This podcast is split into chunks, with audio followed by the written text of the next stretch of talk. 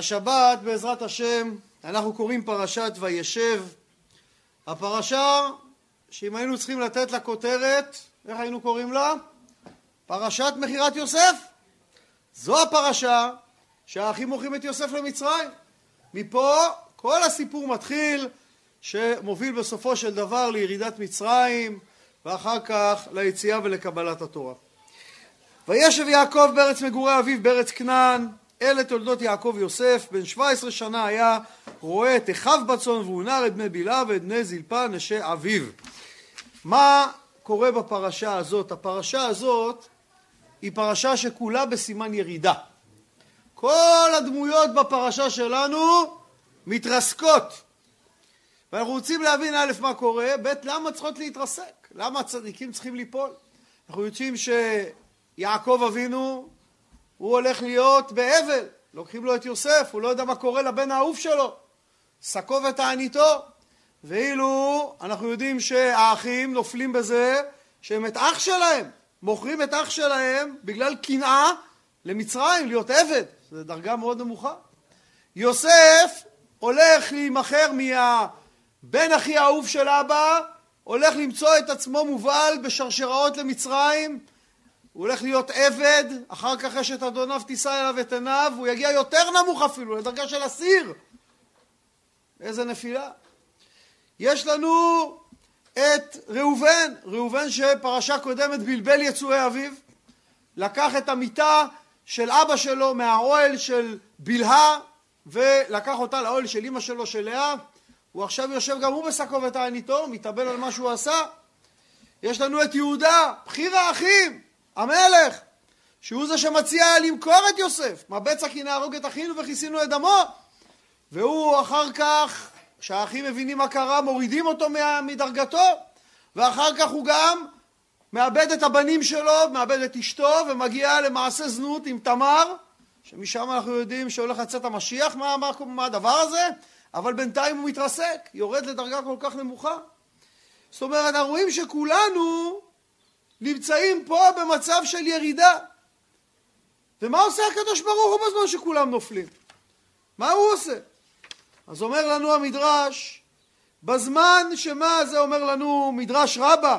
בזמן שהם כולם במחשבות ובתעניות, הקדוש ברוך הוא היה עוסק ובורא אורו של מלך המשיח.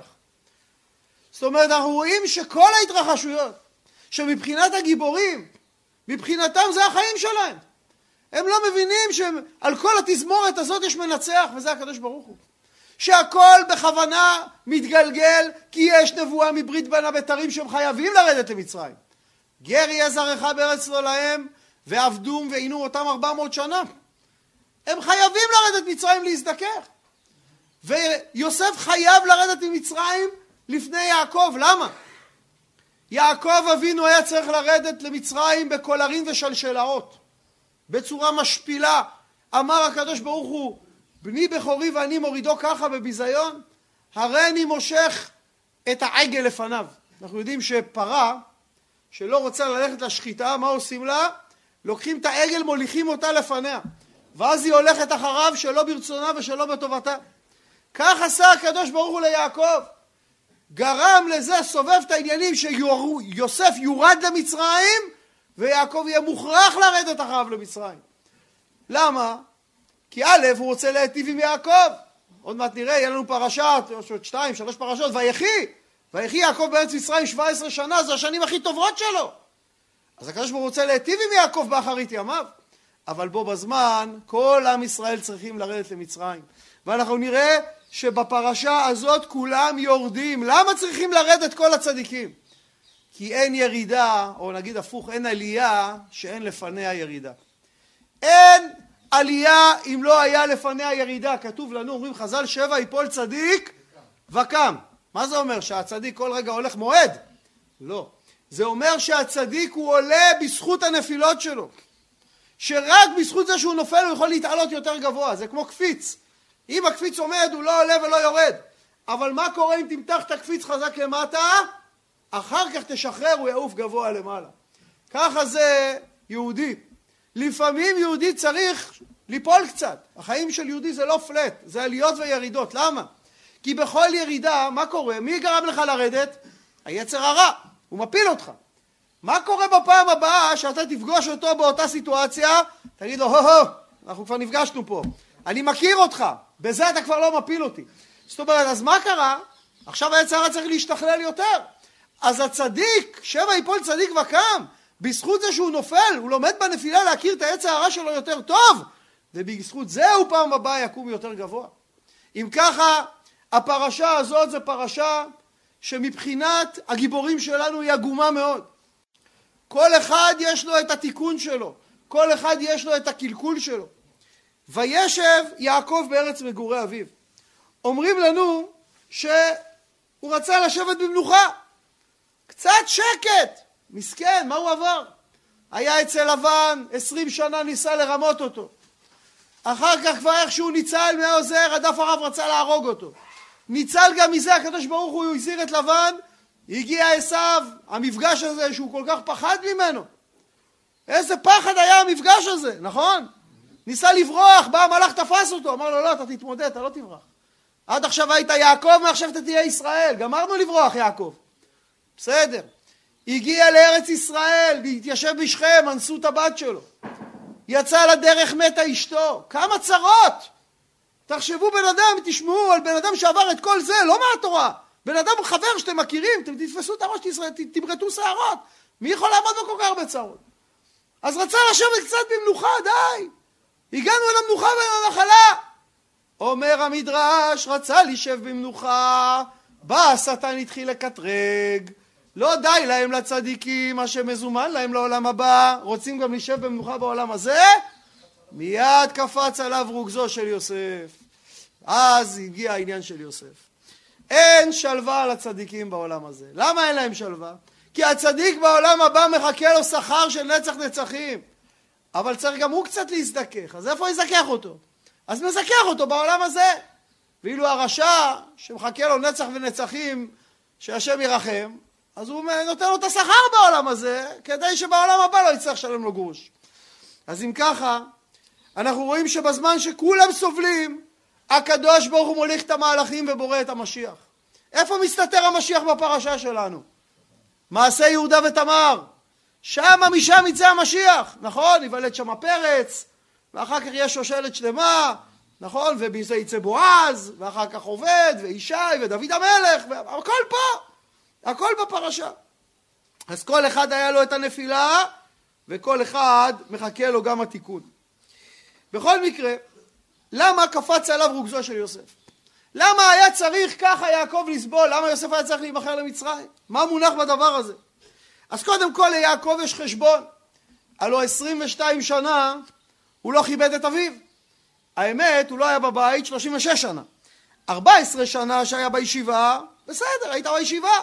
אבל מה עם העשרים שנה אצל לבן ועוד שנתיים בדרך? על זה הוא היה צריך לשלם.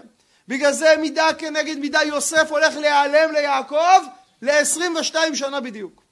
אז זה מהבחינה הזאת. דבר שני, אנחנו נראה שכתוב אלה תולדות יעקב יוסף.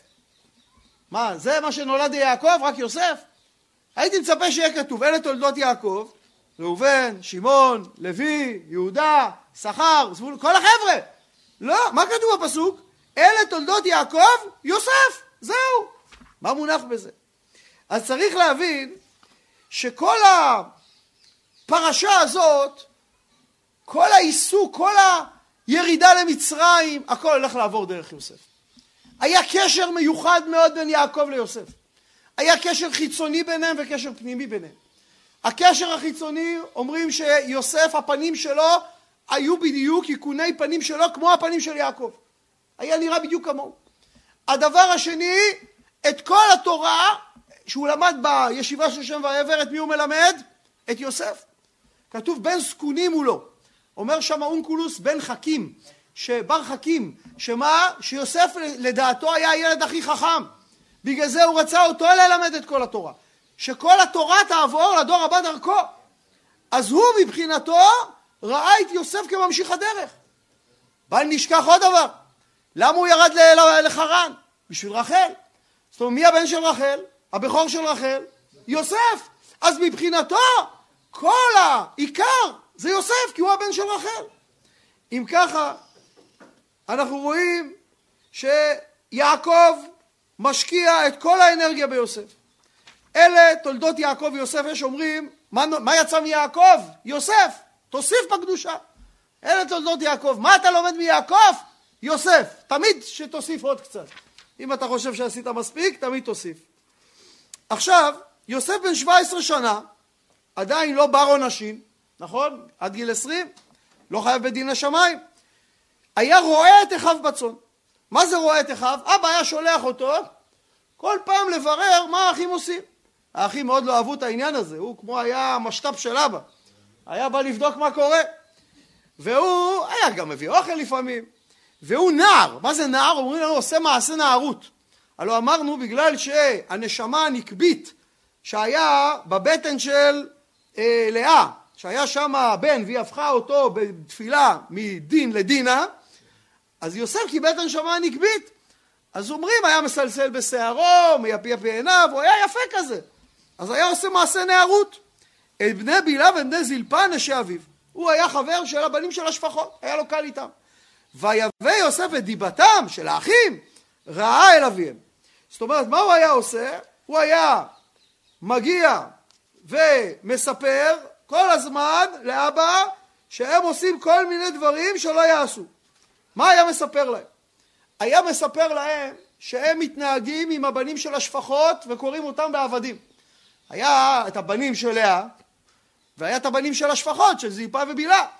אז היה אומר, אבא הם מבזים את הבנים של השפחות, קוראים להם עבדים. וזה לא נכון. למה? כי זה לא היה שפחות, הוא נשא אותם, גם את השפחות הוא לקח לנשים חוקיות. עובדה שכל השבטים קדושים, אין לנו אפליה בין השבטים. כנגד זה מידה כנגד מידה, לעבד נמכר יוסף. הוא נמכר לעבד. מה עוד היה אומר לאבא? היה אומר, אני רואה אותם אוכלים עבר מן החי. עבר מן החי זה עבירה חמורה. למה? כי זה גם נאסר על בני נוח. זה אחד מהאיסורים של שבע מצוות בני נוח. למה הוא חשב שהם אוכלים עבר מן החי? הוא ראה ולא הבין מה הוא רואה. יש אומרים היה רואה אותם אוכלים בן פקועה. מה זה בן פקועה? אם פרה עכשיו שחטת אותה והיא הייתה בהיריון, פתחת לה את הבטן יצא עגל, חי. העגל הזה צריך גם הוא שחיטה? לא צריך שחיטה. למה? הוא נפטר בשחיטת אמו. אז מותר לך להרוג אותו איך שאתה רוצה ולאכול אותו. אתה יכול גם לגדל אותו שיהיה פר גדול, להרוג אותו עם פטיש ולאכול אותו, גם כן. הוא לא צריך שחיטה כשרה, הוא כבר נשחט. זה שהוא חי זה במקרה. אז ראה אותם אוכלים בן פקועה, חשב שהם לא שוחטים. הסבר אחר, ראה אותם חותכים לצאן אוזניים, ו... אה, אוזניים וזנבות. למה הם היו עושים את זה? להקיז דם. לפעמים צריך לעשות הקזת דם, אז חותכים את האוזן, זה קצה אחד של הכבש, חתיכה קטנה. זנב זה הקצה השני, שיהיה סרקולציה. הוא חשב שהם רוצים לעשות מרק אוזניים עם פטריות. יש אומרים, הם ידעו את סודות ספר היצירה, כמו שאברהם ידע, והם היו יכולים לברוא עגל במילים בשמות קודש ולאכול. אז הם ברו עגל, כמו אברהם, את הבן הבקר אשר עשה. היו עושים בשם קדוש בן בקר ואוכלים בלי שחיטה, לא צריך, כי זה לא בשר. ויש אומרים, ראה אותם אוכל, אוכלים מפרכסת. מה זה מפרכסת? בהמה אחרי שאתה שוחט אותה, היא ממשיכה עוד לקפצץ. היא עוד לא מיד אה, מתה. בגלל שהשחיטה היהודית מיד מנתקת את החמצן של הבהמה מהמוח, אין דם במוח, מותר לך גם כשהבהמה מפרכסת להתחיל לחתוך ממנה חתיכות, היא לא מרגישה שום כאב. אז הוא חשב שהם אוכלים בהמה חיה. אז הלך ומאב והלשין. מה מידה כנגד מידה? אפילו שרצו לטבול את הכותונת בגדם, כתוב וישחטו שעיר עזים. אפילו בשביל לטבול בדם את הכותונת הם שחטו את השעיר עזים ולא, ולא עברו עבירה או הרגו אותו סתם ככה. דבר שלישי, מה אמר? אמר שהם חשודים על האריות. למה? היה רואה אותם מדברים, מדברים עם בנות הארץ. למה? הם היה להם צאן. אז היו באות נשים לקנות חלב, גבינה. אז הוא ראה אותם, הוא חשב הם מתעסקים עם הבחורות, הוא לא הבין שהם רק עושים מסחר. כנגד זה מידה כנגד מידה, ותישא אשת אדוניו את עיניה אליו. הוא כמעט נכשל באריות. אם ככה, אנחנו רואים שהוא רצה להיות ילד טוב, אבל האמת, הוא אמר לשון הרע, ואמר דברים שהם גם לא נכונים. והאחים על הדבר הזה מאוד מאוד כעסו עליו. מה כתוב? כתוב וישראל אהב את יוסף מכל בניו כי בן זקונים הוא לו. למה הוא אהב אותו? הילד הכי קטן, הכי חכם. אז מה עשה? ועשה לו כתונת פסים. מה עשה? נתן לו כותונת, זה על הכותונת הרגילה, עוד וסט כזה עם פסים מיוחדים, והדבר הזה עשה מה שנקרא הרבה נזק. למה זה היה תמרור האזהרה, הסדין האדום של האחים. כתוב לעולם לא ישנה אדם בין הבנים של בשביל כותונת פסים שמשקלה שני סלעים מכרו האחים את יוסף. אסור לאבא להפלות בין הבנים. אנחנו רואים מה קרה בעקבות הדבר הזה. טוב, מה זה פסים? אומרים פסים זה כל הצרות שהולך להיות ליוסף. מה זה פסים? פ' זה פוטיפר, סריסים, אה, ישמעאלים ומדיינים.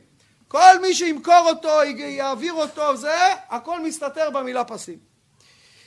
אז יוסף הוא מה שנקרא עוד חי בעולם שלו, לא יודע בכלל איזה סכנה מרחפת מעליו, ובתוך כל הסיפור הזה, שהאחים כבר כל כך כועסים עליו, ויראו אחיו כי אותו אהב אביהם מכל אחיו, וישנאו אותו.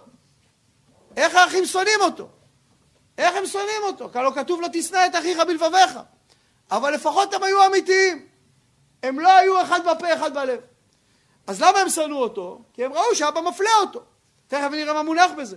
ולא יכלו דברו לשלום. על הרקע הזה, המאוד בעייתי, פתאום יוסף חולם חלומות. ויש שאלה, מה פתאום הוא הולך לספר לאחים שלו את החלומות? אומרים לנו חז"ל, החלומות האלה זה חלומות של נבואה. ונביא שכובש נבואתו חייב מיתה. הוא היה חייב לספר להם את החלומות כי יש נבואה בחלומות. אז בואו נראה מה הולך בחלומות ופעם אחת נבין מה מונח בזה. ויחלום יוסף חלום ויגד לאחיו ויוסיפו עוד שנוא אותו. זאת אומרת אתה יודע שהם כועסים עליך מה אתה מספר להם? אין לו ברירה הוא חייב לספר את החלום. ויאמר עליהם שמעו נא החלום הזה שחלמתי בואו תראו מה חלמתי הנה אנחנו מעלמים עלומים בתוך השדה עומדים בשדה אוספים את האלומות והנה פתאום מה קורה קמה אלומתי וגם ניצבה האלומה שלי נעמדה והנה תסובינה אלומותיכם האלומות שלכם עושות מעגל סביב האלומה שלי תסובינה ותשתחוונה לאלומתי זאת אומרת האלומות שלכם משתחוות לאלומה שלי מה מונח בחלום הזה? האחים שומעים את החלום ומה הם מבינים? הלוא מה האלומות מייצגות?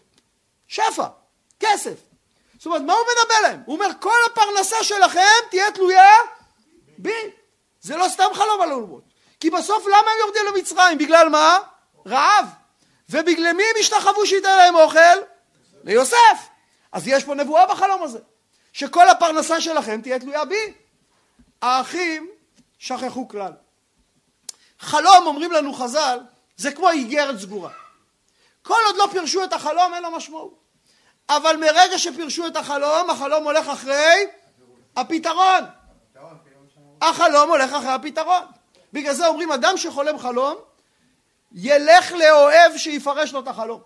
לא כדאי לספר את החלום שלך לבן אדם שלא יודע מה הכוח של החלום. פתאום הוא יגיד לך, היי, זה מה שחלמת? יו, אחי, נראה לי אתה הולך למות. הלך עליך. יש סיפור, אני לא זוכר מי היה הרב, שהייתה באה אליו אישה כל uh, כמה חודשים ומספרת לו שקורות ביתיה הולכות ליפול והמשמעות של זה זה שבעלה הולך למות אז היה אומר לה כל מיני פירושים אחרים את תלדי בן, יהיה לך כסף, כל פעם ממציא לה תירוץ טוב אז פעם אחת היא באה והרב לא היה בישיבה והתלמידים היו אז היא סיפרה את זה, היא אמרה איפה הרב? אמרו לה מה את צריכה? אמרה לא חלמתי חלום, אמרו יאללה תספרי תספרי לנו אנחנו גם קראנו. את הספר הזה עם הפירושים, אנחנו יודעים גם לפרש. אז היא אמרה, חלמתי קורות ביתי הולכים ליפול. אמרו, אה, זה בעלך ימות. הם רצו להראות שהם אה, מבינים. אז היא יצאה בוכה. איך שהיא יצאה בוכה בא הרב. אומר, מה קרה? למה היא בוכה? היא אומרת, לא, אמרנו לה שקורות ביתה זה אומר, זה, אז אומר שבעלה ימות. אומר, וואו, עבדתם אדם. איבדתם אדם. הלא לא כתוב, כאשר פתר להם כן היה. ואכן כך קרה, בעלה נפטר. זאת אומרת, רואים שיש כוח במילים, אדם חולם חלום, כדאי ללך לרב שמבין שיפרש לו לטובה, יש עוד כמה דברים לעשות, יכול בזמן ברכת כהנים, יש נוסח, וכמובן אם זה חלום ממש גרוע, ואני לא אגיד לכם מה הסימנים, עכשיו זה לא הזמן, אז כמובן יש תענית חלום, אומרים שזה טוב כאש לנאורת, כמו שהאש שורפת הקש, ככה תענית חלום שורפת את הדינים, יש וכמובן צדקה תמיד טוב. בכל מקרה, אז הוא מספר להם את החלום, בואו נראה מה הם שואלים אותו.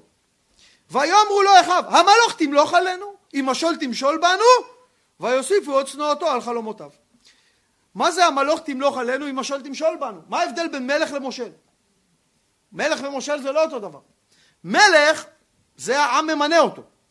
מושל, הוא תופס את השלטון בכוח. הם אומרים לו, מה אתה חושב? שאתה תהיה המלך שלנו? אנחנו נסכים לזה? אנחנו נמנה אותך? או אולי יש לך פנטזיה שאתה תתפוס את השלטון בכוח? אבל הם שכחו דבר אחד, שהפתרון לא שומע סימן שאלה. מעשה, מה הם אמרו? מלוך תמלוך עלינו, משול תמשל בנו. אז מי פתר את החלום? הם פתרו את החלום. הם קבעו מה יהיה בחלום. אם ככה, הם, למה הם כעסו על, על אה, יוסף? הם אמרו, יש עניין כזה שאדם חושב, מהרהר ביום, חולם על זה בלילה.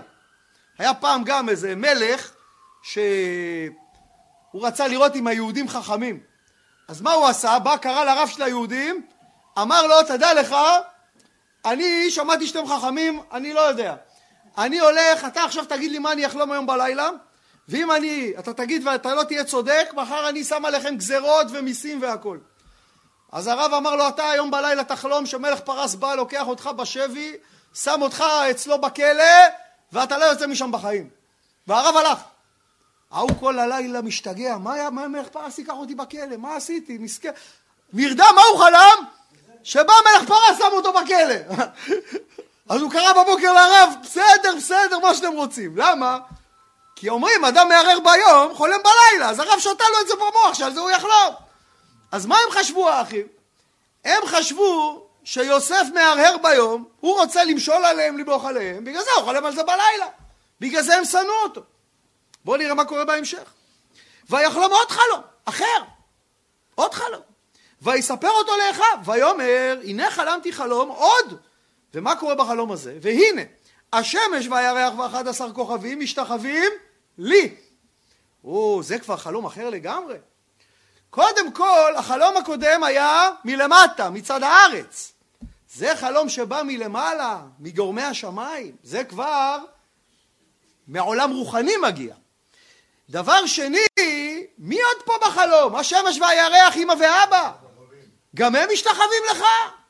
וואו. ויספר אל אביו. למה פה הוא מספר לאבא שלו? למה קודם הוא לא סיפר לאבא? כי פה גם אבא בחלום. אז פה הנביא חייב לספר גם למישהו בחלום. ויספר אל אביו ואל אחיו ביחד. ויגר בו אביו ויאמר לו, מה החלום הזה אשר חלמת? הבוא נבוא אני ועמך ואחר להשתחוות לך ארצה? מה מונח בזה? אז קודם כל אמרנו החלום הולך אחרי הפתרון. מה עשה אבא שלו? אותו דבר, פתר את החלום. אין סימן שאלה בפתרון. מה הוא אומר לו? בוא נבוא אני ועמך ואחיך להשתחוות לך ארצה. אבל אמו לא הייתה, לא הייתה. חכה רגע. מה, אתה קראת רש"י? אז תקרא. למה אבא שלו ביטל את החלום? א', הוא אומר לו, נכון, אתה צודק, אמך לא בחיים. אמך לא בחיים, איך היא תבוא? מי שיסתכל בכתוב, כתוב שמה מה החלום הזה אשר חלמת. מהריש של אשר חלמת, אות אחרי אות יוצא רחל מתה. אות אחרי אות מהריש של אשר חלמת, יוצא רחל מתה. שזה סוד גדול. אז קודם כל אביו רצה לבטל, אבל אנחנו יודעים שיש עוד כלל בחלומות. אין חלום בלא דברים בטלים. בחלום אמיתי יש גם משהו לא אמיתי. למה? ככה זה החוק של החלומות. אז יכול להיות שבחלום היא השתחוותה לו, אני לא יודע. ויש אומרים, הוא התכוון לבלעה שגידלתו כאם. בכל מקרה, פה האחים נכנסו ללחץ. ויקנאו בו אחיו, ואביו שמר את הדבר. קודם לא היה כתוב שהם קינאו בו, מה כתוב שהם? שנאו אותו. פתאום פה מה כתוב? שהם מקנאים. מה השתנה? איך משנאה נהיה קנאה? אגב, בגלל הקנאה ירדנו למצרים. הקנאה הפכה להיות נעקה. קנאה ונעקה זה אותם אותיות, נכון? מה כתוב? וישמע אלוקים את נעקתם של בני ישראל. אתם יודעים למה אתם נועקים? נעקה. בגלל הקנאה, מהקנאה נהיה נעקה. אז מה הולך פה? למה משנאה הם עברו לקנאה? כי החלום הזה שינה להם את כל התוכניות. קודם הם אמרו יוסף מערער ביום וחולם בלילה. אבל פה אי אפשר להגיד את זה כבר. אי אפשר להגיד שיוסף חולם ביום שאבא ישתחווה לו. זה לא יכול להיות. פה הם הבינו שהחלום זה כבר נבואה אמיתית. פה יש להם עוד בעיה. בחלום הראשון, מה ראינו? אלומות שלכם משתחוות לאלומה שלי. פה מי משתחווה למי? השמש, הירח ואחד עשר כוכבים משתחווים לי, לא לכוכב של יוסף, ליוסף בעצמו. זאת אומרת, זה לא אלומות משתחווים לאלומה, זה לא כוכבים משתחווים לכוכב, זה פה כוכבים משתחווים ליוסף עצמו. זה כבר שינה את כל התוכנית. מה מונח בזה אני אגלה לכם. החלום הראשון, למעשה אנחנו רואים פה כיסים ריקים משתחווים לכיס מלא. זה הפעם הראשונה שהאחים ירדו למצרים. הם יפלו לפני יוסף והשתחוו לו, הם יודעים שזה יוסף פעם ראשונה? הם לא יודעים שזה יוסף. הם חושבים שהם משתחווים למי? למישהו עשיר, זה כיס ריק, משתחווה לכיס עשיר. זה האלומות הריקות משתחוות לאלומה המלאה.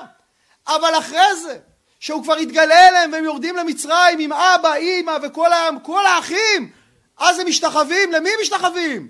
ליוסף, פה כבר זה לא כוכבים משתחווים לכוכב, זה הם כבר משתחווים לי, ליוסף עצמו, הם יודעים שזה יוסף. פה גם האבא משתחווה. וככה, יש פה שתי חלומות שמנבאים שני שלבים שונים בתהליך שאנחנו נראה בפרשות הבאות. ופה האחים מבינים, החלום של האלומות זה הוכחה מצד החומר. החלום של הכוכבים זאת הוכחה מצד השמיים. ברגע שהדבר הזה נסגר, מכאן הם מבינים שיש פה נבואה. מה קורה פה? למה הם כל כך שונאים את יוסף? כולה ילד קטן חולם חלומות, מה אתם מתייחסים לזה בכלל? הוא בן 17, אתם כבר גדולים. צריך להבין משהו מאוד עמוק שמחכה פה. האחים למדו את ההיסטוריה. מה הם רואים בהיסטוריה? הם רואים בהיסטוריה שתמיד לכולם יש בן אחד שהוא הקליפה ובן אחד שהוא ממשיך את הדרך. יש לנו את אברהם, נכון? יש לו בן אחד ישמעאל זה הקליפה. למה? ביצחק יקרא לך זרע. אברהם את כל אשר לא נותן ליצחק בחייו. שולח את שאר הילדים קדמה, לארץ קדם, נותן להם מתנות. זאת אומרת, מה הם אומרים? בן אחד ממשיך יצחק, כל השאר קליפה. עוברים דור, יעקב ועשו. מה אומר יצחק? את עשו הוא רוצה לברך בגשמיות, אבל את יעקב הוא מברך בהמשכיות של אברהם. את ארץ אה, אביך, אתה תקבל את ארץ כנען. עוד פעם בן אחד הקליפה עשו, זרקו אותו שם בשעיר אדום. בן אחר יעקב ממשיך הדרך. מה הם אומרים? כנראה שגם, כנראה שגם ליעקב צריך להיות סיפור כזה. יהיה בן אחד ממשיך הדרך, וכל השאר מה יהיו? הקליפה. בוא נראה למי יש סיכוי להיות הבן הממשיך. יש ילד אחד שאבא מפנק אותו, קונה לו חליפה עם פסים, מלמד רק אותו תורה ואותנו שולח לעבוד בשדה. הילד הזה חולם נבואות, חלומות. אם ככה, מה האחים אומרים? כנראה התוכנית האלוקית זה שהוא הממשיך ואנחנו הקליפה. יש עוד סוד בגימטריה. יצחק בגימטריה זה 208. 208 חלקי הוויה, הוויה זה 26, יוצא שמונה פעמים. יעקב בגימטריה זה 182, חלקי 26, הוויה, י' כו' שבע פעמים. יוסף זה 156, חלקי 26, שש פעמים, בול! הם אומרים יש פה שמונה, שבע, שש, יש פה סדר. על הרקע הזה הם אומרים אנחנו לא מוכנים לקבל את זה. אנחנו לא מוכנים להיות הקליפה, אנחנו רוצים שגם מאיתנו יצא עם ישראל. בגלל זה הם רוצים להוציא את יוסף מהמשחק. זו הסיבה שהם רוצים בהתחלה להרוג אותו, ואחר כך הם רק יחליטו למכור אותו. למה הם בוחרים למכור אותו למצרים? הם אומרים בחור יפה בן 17 נוריד אותו למצרים. מצרים ערוות הארץ, יש שם כישופים וזימה ויש שם אלילים. מה הסיכוי שהוא יישאר יוסף הצדיק? אין שום סיכוי. הוא יתקלקל שם. מה בצע כי נהרוג את אחינו וכיסינו את דמו? למה שנתלכלך בדם? נוריד אותו לשם, הוא כל כך יזדהם שהוא יהיה הקליפה. מאיתנו כבר, ממנו כבר לא יצא עם ישראל. אם ככה, האחים מחליטים בשלב הזה, הם כבר זוממים עליו. ויאמר ישראל אל יוסף הלא אחיך רואים בשכם. לך ואשלחך אליהם ויאמר לו הנני. אומר יעקב ליוסף, אתה צריך לעמוד למשפט עם האחים, יש לך תיק איתם. לך ת, ת, ת, תתברר איתם. מה אומר לו? ויאמר לו, לך נראה את שלום אחיך, תעשה איתם שלום, ואת שלום הצאן והשיבני דבר. הוא אומר לו, אל תחזור אליי עד שלא תעשה איתם שלום. זה מסביר למה יוסף 22 שנה לא שולח לאבא שלו פקס, אימייל, וואטסאפ, משהו, אבא אני חי, אבא אני מלך. למה יוסף לא מודיע לאבא שלו שהוא חי 22 שנה? כי אבא אמר לו עד שלא תעשה איתם שלום אל תחזור. באמת מתי הוא מודיע אבא? אחרי שהוא משלים איתם. הוא אמר לך תעשה שלום. רק אז הוא מודיע לאבא שהוא חי. וישלחהו מעמק חברון ויבוא שכמה. מה זה עמק חברון? חברון זה עמק? חברון זה בהר. אבל מפה מתחילה הירידה. עמק מרמז על ירידה. מה זה עמק בגימטריה? מי יכול לעשות חשבון מהר? עין זה 70, מ' 40, ק' וכמה? 210. מה זה מזכיר לנו? 210 שנה שיהיו במצרים. מפה מתחילה הירידה ל-210 שנים במצרים. מהעמק הזה. והוא מגיע לשכם. אבל רגע, שלוחי נצבה אינם ניזוקים. איך יכול להיות שמכרו אותו? אבל אבא לאן שלח אותו? לאן שלח אותו? לשכם. הוא המשיך הלאה. יא, המשכת הלאה, זה כבר לא שלוחי מצווה, הוא לא אמר לך להמשיך הלאה. וימצאו איש והנה טועה בשדה. מוצא אותו המלאך גבריאל, וישאלו לאמור, מה תבקש? לאן אתה הולך? ויאמר, את החי אנוכי מבקש, אני רוצה לתקן אותם. יוסף, תדעו לכם, יש לו משימה בחיים לתקן את האחים שלו, והוא אכן יעשה את זה בסוף. הוא זה שיחזיר אותם בתשובה. הוא זה שיוביל אותם לעשות תשובה בפרשת ויגש, שיהודה יהיה מוכן להקריב את עצמו לעבד במקום בנימין. אבל בשלב הזה הוא עוד נער בן 17, עוד אין לו את היכולת ואת הכלים, בגלל זה הרועה נהיה טועה. ומה? את החי אנוכי מבקש, הגיד אני לי, איפה הם רואים? איפה הם אוחזים? ויאמר האיש נסו מזה. אה, אתה אומר החי? הם כבר לא אחים שלך, הם רוצים להרוג אותך. איך אתה קורא להם אחים שלך? שמעתי אומרים לך דותיינה, מה זה דותיינה? המילה לדון אותך. הם הלכו שם לעשות לך משפט. יוסף אומר, אם ככה, אני הולך להתברר איתם. והיה לך אחאב וימצאם בדותן ויראו אותו מרחוק ביתר ויקרא ביניהם ויתנכלו לעמיתו. מרחוק הם כבר אמרו בואו נשלח את הכלבים שיהרגו אותו, הם רואים. אבל הכלבים לא רצו להרוג אותו, הם הכירו אותו. ויאמרו איש של אחיו. מי זה איש של אחיו? שמעון ולוי, נכון? הם, זה תמיד הצמד חמד. הנה בעל החלומות על הזה בא, הנה זה עם כל החלומות הנבואים שלו. ועתה לכו ונהרגהו ונשליכהו באחד הבורות, ואמרנו חיה רעה חלטו, ונראה מה יהיו חלומותיו. מי זה ונראה מה יהיו חלומותיו? יצאה בת קול משמיים ואמרה, אתם רוצים לבטל נבואה? בואו נראה של מי יתקיים, שלי או שלכם. וישמע ראובן, ראובן שומע את בת הקול הזאת שיוצאת משמיים. ויציעהו מידם. למה מידם? מה הוא מציע ראובן? ואני אומר, לא נכה אותו, מה נעשה? נשרוק אותו לבור, ויד אל תשלחו בו למען נציל אותו מידם להשיבו אל אביו. אבל רגע, איזה בור רצה לזרוק אותו? אומרים לנו חז"ל והבור ריק אין בו מים, מה יש בבור הזה? נחשים ועקרבים, יש הלכה. אתם יודעים שאם אם עכשיו הבעל נעלם, האישה עגונה, נכון? צריך שיבוא עד ויעיד שראה אותו את הגופה שלו כדי להתיר את האישה מהגינותה. אבל אומרים חז"ל שאם נפל לבור של נחשים ועקרבים לא צריך לראות גופה בוודאי הוא כבר לא חי אפשר להתיר את אשתו מהגינותה אז איך הוא רוצה להציל אותו? לזרוק אותו לבור עם נחשים ועקרבים? ראובן אומר יוסף זה יוסף הצדיק אם הוא צדיק נחשים ועקרבים לא ייגעו בו כי חיה יראה מהצלם של הצדיק אבל אם, אז בני אדם יש להם בחירה חופשית להציל אותו מידם, הם כן יכולים להרוג אותו אבל חיה אין לה בחירה חופשית, היא לא יכולה להרוג אותו. אז הוא אומר אני אזרוק אותו שם. אם הוא לא צדיק, יהרגו אותו, אז באיזה זכות הוא ככה מתנשא עלינו? ואם הוא צדיק אני אוציא אותו, אני אחזיר אותו לאבא. על זה אומרים חז"ל, מה זה והבורק אין בו מים? אדם זה כמו בור, מים זה תורה. אם הבור ריק, לא למד תורה, אין בו מים, מה נכנס במקום זה? נחשים ועקרבים, היצר הרע משתלט עליו. אדם צריך לעסוק בתורה. אדם צריך שיהיה לו מים בבור, אחרת הוא צריך להתמודד עם נחשים ועקרבים. אם ככה, מה עושה, מה עושה יוסף מגיע אליהם? והם רואים את יוסף, והדבר הראשון שהם עושים, הם תופסים אותו ויפשיטו את יוסף את כתונת הפסים, כתותנתו את כתונת הפסים אשר עליו. הדבר הראשון, מה שהכעיס אותם, כל האהבה של אבא היה בכותונת הזה, כל האפליה של אבא הייתה בכותונת הזו. דבר ראשון, הם קוראים את הכותונת מעליו. ויקחו וישכו אותו הבורה והבורק אין בו מים. ואז ישבו לאכול לחם. פה היה העבירה שלהם. אח שלכם בבור צורח ואתם יושבים לאכול לחם? לא מזיז לכם שאח שלכם בבור? הם הולכים לשלם על זה מידה כנגד מידה, אנחנו נראה על זה בפרשות הבאות. והנה פתאום עוברת אורחת ישמעאלים. בא מהגלעד, נושאים נחאות וצורי, הולכים מצרימה, ואז יהודה, בא לו רעיון. אומר להם יהודה, מה בצע כי נהרוג את אחינו וכיסינו את דמו? אומר יהודה, אבא נביא, אבא ידע מה עשינו אם נהרוג אותו. איך וכיסינו את דמו זו שאלה, מה בצע כי נהרוג את אחינו וכיסינו את דמו? אנחנו נוכל להסתיר מאבא? מה זה בצע? בצע זה ראשי תיבות. בוקר, צהריים, ערב. איך אנחנו נעמוד שלוש פעמים תפילת שמונה עשרה, בוקר, צהריים וערב, שאנחנו הרגנו את אח שלנו? איזה פרצוף יש לנו? אפשר להסתיר משהו מהקדוש ברוך הוא? אומר לא, אם אנחנו נמכור אותו, אבא לא ידע. למה לא ידע? כי הוא יהיה בעצב. ובעצב אין נבואה. כי אין תנחומים על החי, אז הוא כל הזמן יהיה בעצב, הוא לא ידע מה עשינו. לכו ונמכרנו לישמעאלים, וידנו אל תהי בו, בשרנו אחינו. ויעברו המדיינים סוחרים וימשכו ויעלו את יוסף מן הבור וימכרו את יוסף לישמעאלים בעשרים כסף ויביאו את יוסף מצרימה. מי מכר את יוסף? מי מכר את יוסף?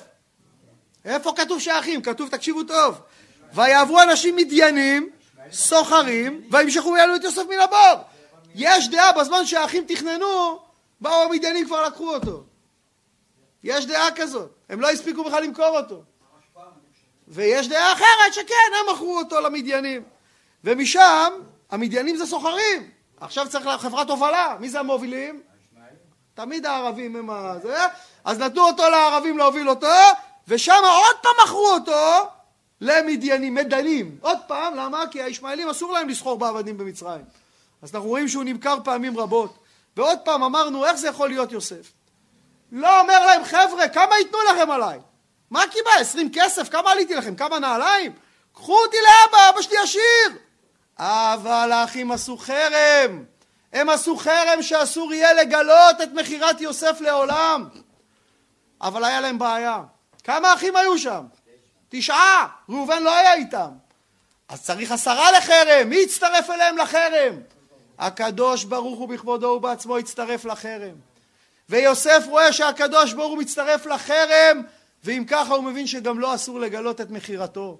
זו הסיבה למה 22 שנה הוא לא יכול לגלות שמכרו אותו. זו הסיבה למה אחרי שאבא שלו ירד למצרים הוא יפחד להיות עם אבא לבד כי הוא לא יכול לספר שמכרו אותו. זה הסיבה שיוסף יורד מצרימה, יוסף יודע שיש נבואה, יוסף יודע שצריכה להיות גאולה, יוסף אומר אני מתחיל את הגרות, דרכי מתחילה הנבואה של ברית בין הבתרים, בגלל זה יוסף מקבל על עצמו את הדין ויורד מצרימה. אנחנו נראה בשיעור הבא איך אדם מהחושך הכי גדול יכול בסוף להגיע לאור הכי גדול. יוסף, מה שמאפיין אותו זה שבכל מקום שהוא מגיע הוא אף פעם לא מתבכיין. הוא תמיד עושה את הכי טוב. הוא תמיד אומר פה הקדוש ברוך הוא שם אותי, פה השליחות שלי. יש לנו הרבה מה ללמוד. אני רוצה לסיים בדבר אחד. היום בלילה זה י"ט כסלו.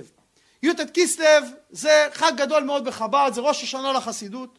זה היום שבו האדמו"ר הזקן, בעל התניא, יצא מהמאסר. למה הוא הגיע למאסר? יהודים הלשינו עליו.